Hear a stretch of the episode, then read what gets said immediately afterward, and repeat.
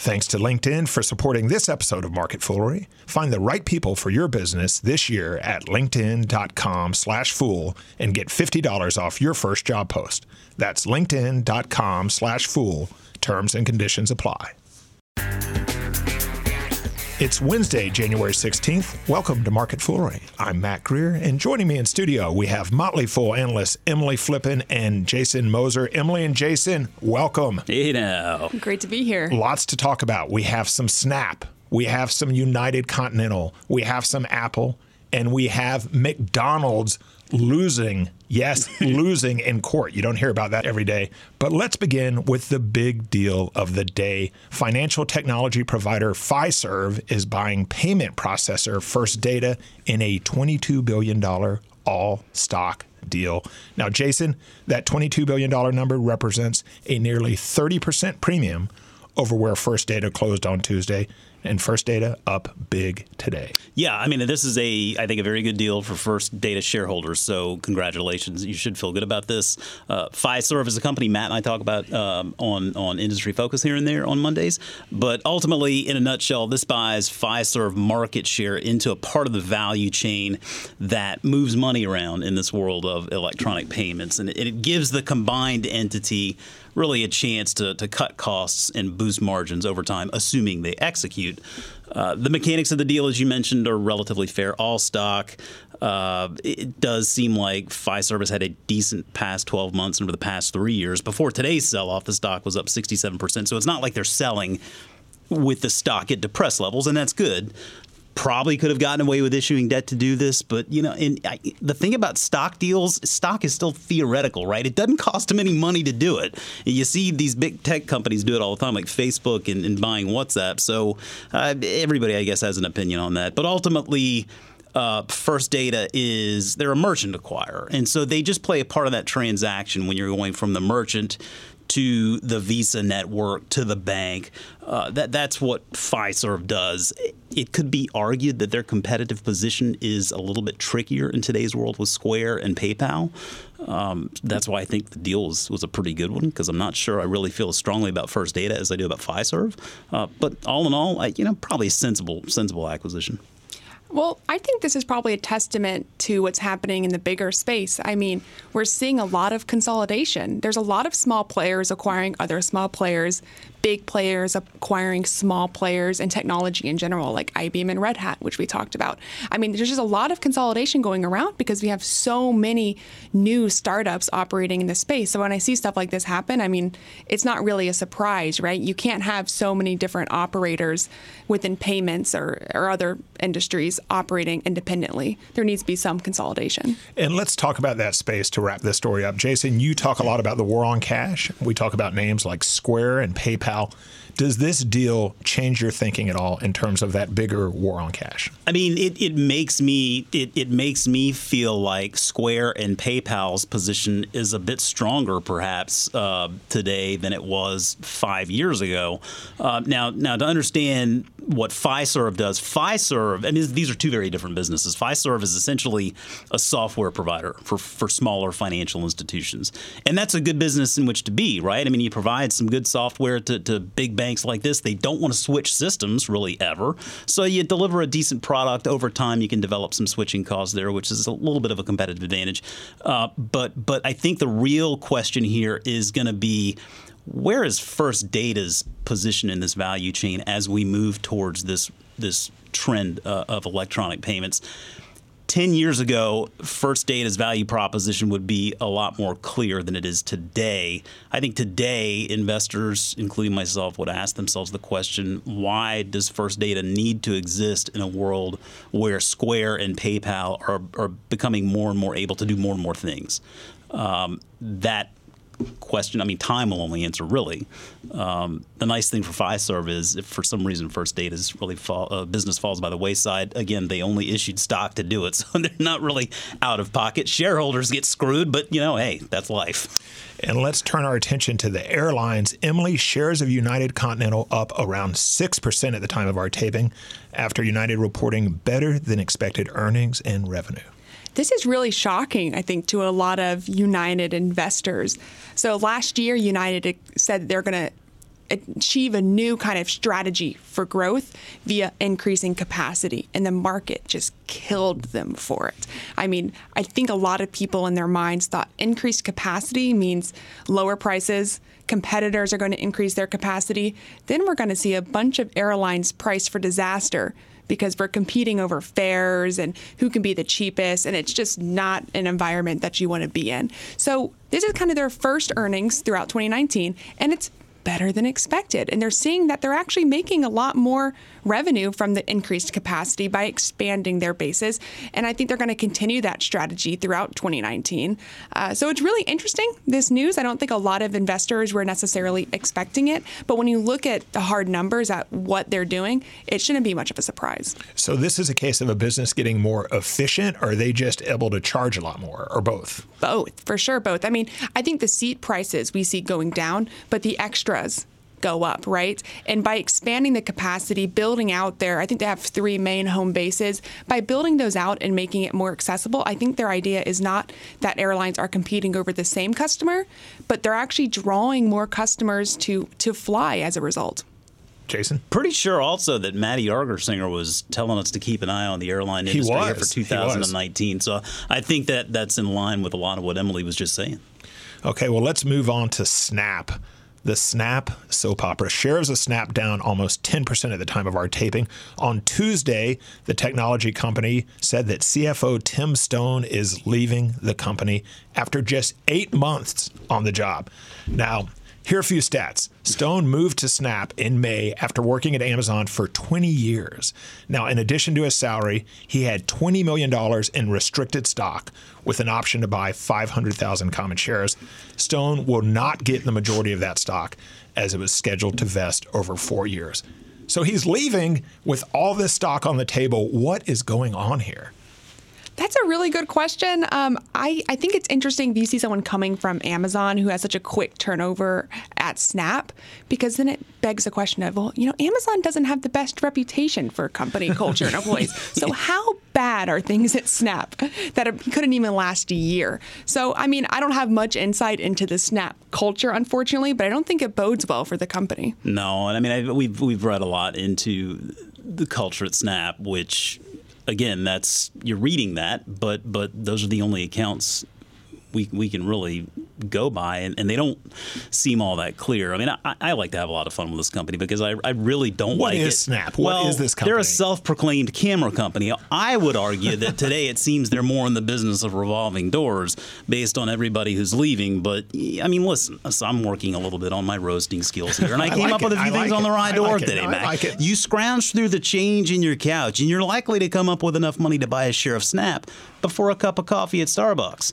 Hey, I'm not saying things are dire, but we may need to start referring to the company as snapped. Oh, wow, nice. Shareholders' nice. best chance for a double from today's price is a reverse split. Wow. I'm Okay, out. There you go. George Costanza. Nice. on- Nah, just Nice. listen. We give these guys a hard time, but really we should because this is a company that probably should have never come public. I blame the underwriters for that. It, it's hard to blame Evan Spiegel because they gave him a lot of money to do this. But I have a feeling you are going to greed blame is Evan greed Spiegel. is just greed. But you know the bottom line is investors deserve at least a competent leader, and he's not one. And, uh, and listen, we hold other CEOs to the same account. I mean, Kevin Plank is one that I've kept on the hot seat all of 2018, put him on the hot seat in 2019 because we saw the same problem there at Under Armour. Executives would come in there, work, and then they leave, and it clear, a pattern starts emerging, and you realize that he's not the easiest guy to work with. And, and so, thankfully, with Under Armour, their COO and CFO have have stayed on, and that's the standard we've held. That's one of those red flags we've been watching. And, and with Spiegel and, and Snap, unfortunately, executives keep on leaving. I mean, this is not the first person to leave. They have a big problem here, and and I mean the other problem, and a really a damning chart I ran across on Twitter the other day from Rob Price over Business Insider. I think this says a lot. There's a a Cowen survey that was done here in December of 2018, where the question was posed to ad partners if given the choice, which would your largest client prefer to advertise on? Choices between Instagram stories and Snapchat stories. Okay. 100% answered Instagram stories to 0% Snapchat stories. That is a huge problem. And it doesn't seem like they've come up with any way to answer it yet. Yeah, those numbers don't seem good. No. Okay, so when we look out into the future, five years from now, and we're looking at Snap, has Snap faded away slowly or quickly? Has it been acquired? Or has it come up with some sort of second act? And we're talking about the great rebound, the great recovery in Snap. There is 100% a second act here. No, no, I'm joking. wow, I thought I, I was it's I a was slow decline for me. I mean, for me, it's a. I'm not. I don't think it's gonna be a fast decline. I think they're gonna hold on for as long as possible. But I really don't think anyone's making an acquisition here because they still haven't figured out a way to effectively monetize. I mean, Jason's stat perfectly encompasses it. What are you getting when you're buying Snapchat? Oh, not much. I think they're probably going to struggle along for a little while, and it's going to be that sad, slow decline. I, yeah, I, I want to be glass half full and say there's something there. I, I tend to agree with Emily here, though. I don't know. I don't know what it is.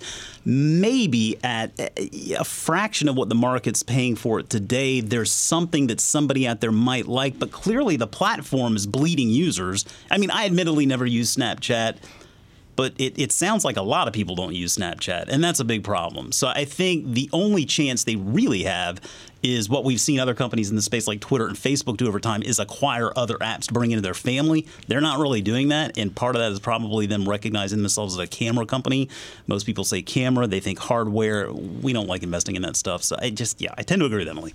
Well, Jason, you know what else can be a big problem? Finding the perfect hire. And making that perfect hire can help set your team up for success in the new year. But where do you find that person? LinkedIn. That's where, when it comes to posting your job, go where you have access to an engaged community that people visit every day. Now, most LinkedIn members aren't checking their job boards regularly, but nine out of 10 LinkedIn members are open to and interested in new opportunities like yours. Just checking LinkedIn yesterday, Mac. Fact. A student at Wofford College, my alma mater, was interested in one of our internships. And so he and I have connected on LinkedIn and we're communicating and seeing what we can do. Well, most of the U.S. workforce is on LinkedIn, so posting on LinkedIn is the best way to get your job opportunity. So that student, Jason, is not alone.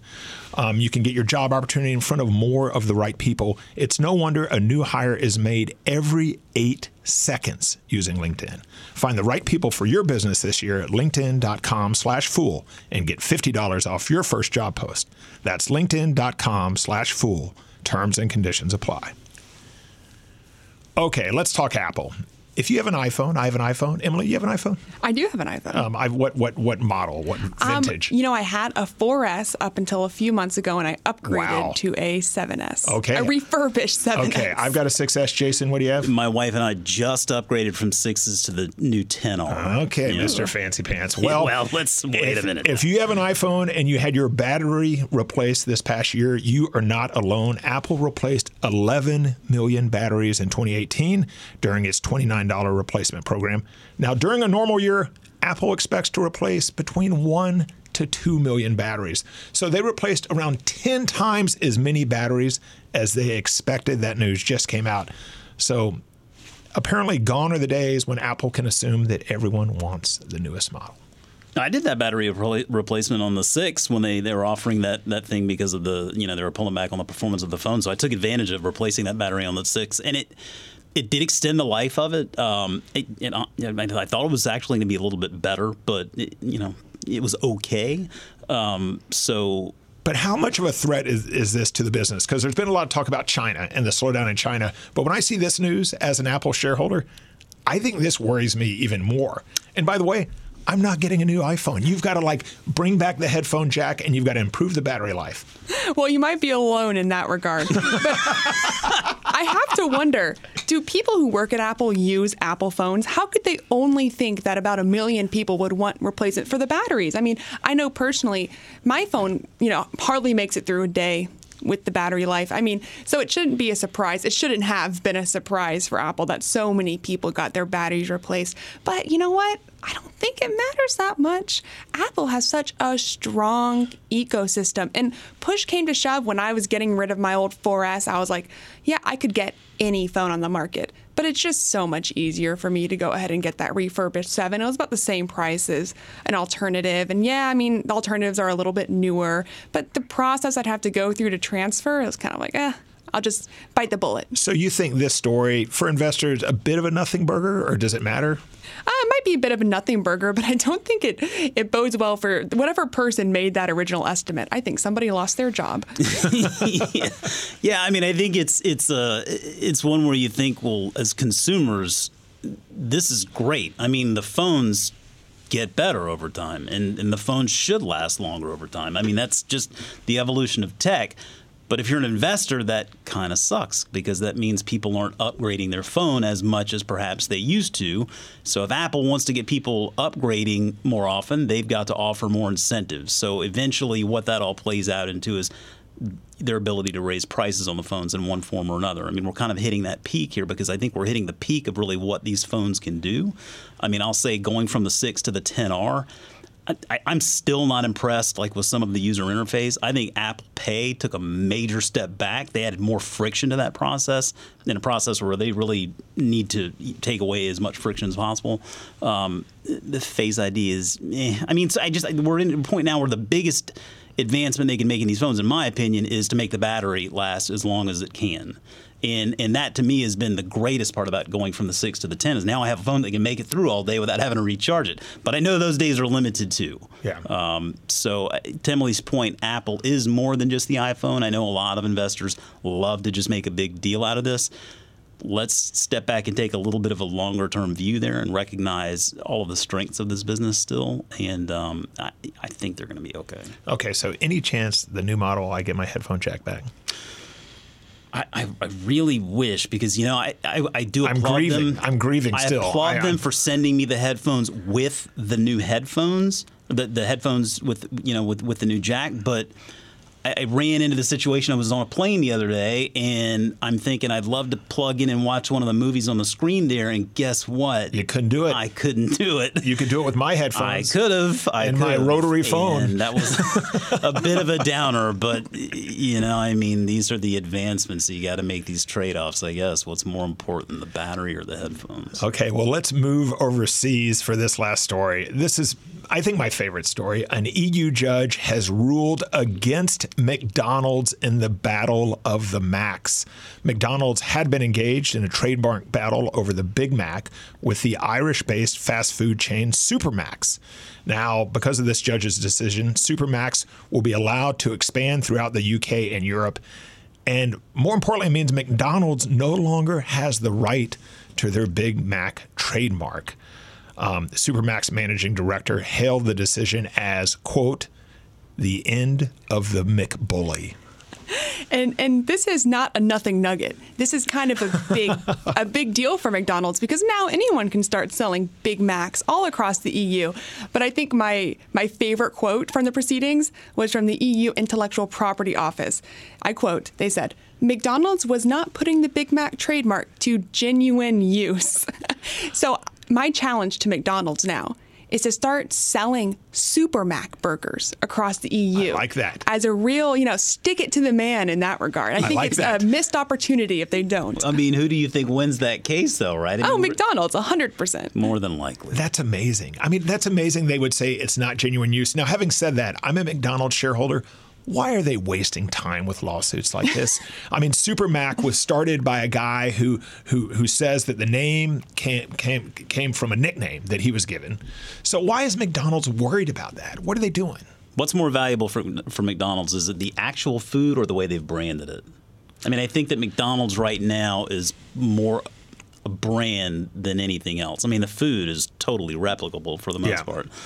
So, but is I, anyone I confusing have, Supermac's? For no, no, I don't. I don't think they are. But I think that when you have a business that values its its branding as as McDonald's does, and they've built that stuff through the years, I think they're going to try to set every example they can. Um, I mean, It's that's a waste just- of money. It I mean, seems like improve your food and just keep your eye on the ball. I think we're just gonna every time Mac hosts Market Fooler from here on out, we got to introduce him. As They may Big sue me. They may Big sue Mac me. Greer, McDonald's may come after me for my will- name. Yeah, I mean, it's this arrogance. I'd like to see him get past us. Yeah, yeah. Just try it. We got Just your back. Don't worry, it. buddy. Yeah, as long as my I have my iPhone 6s with the auxiliary headphone jack.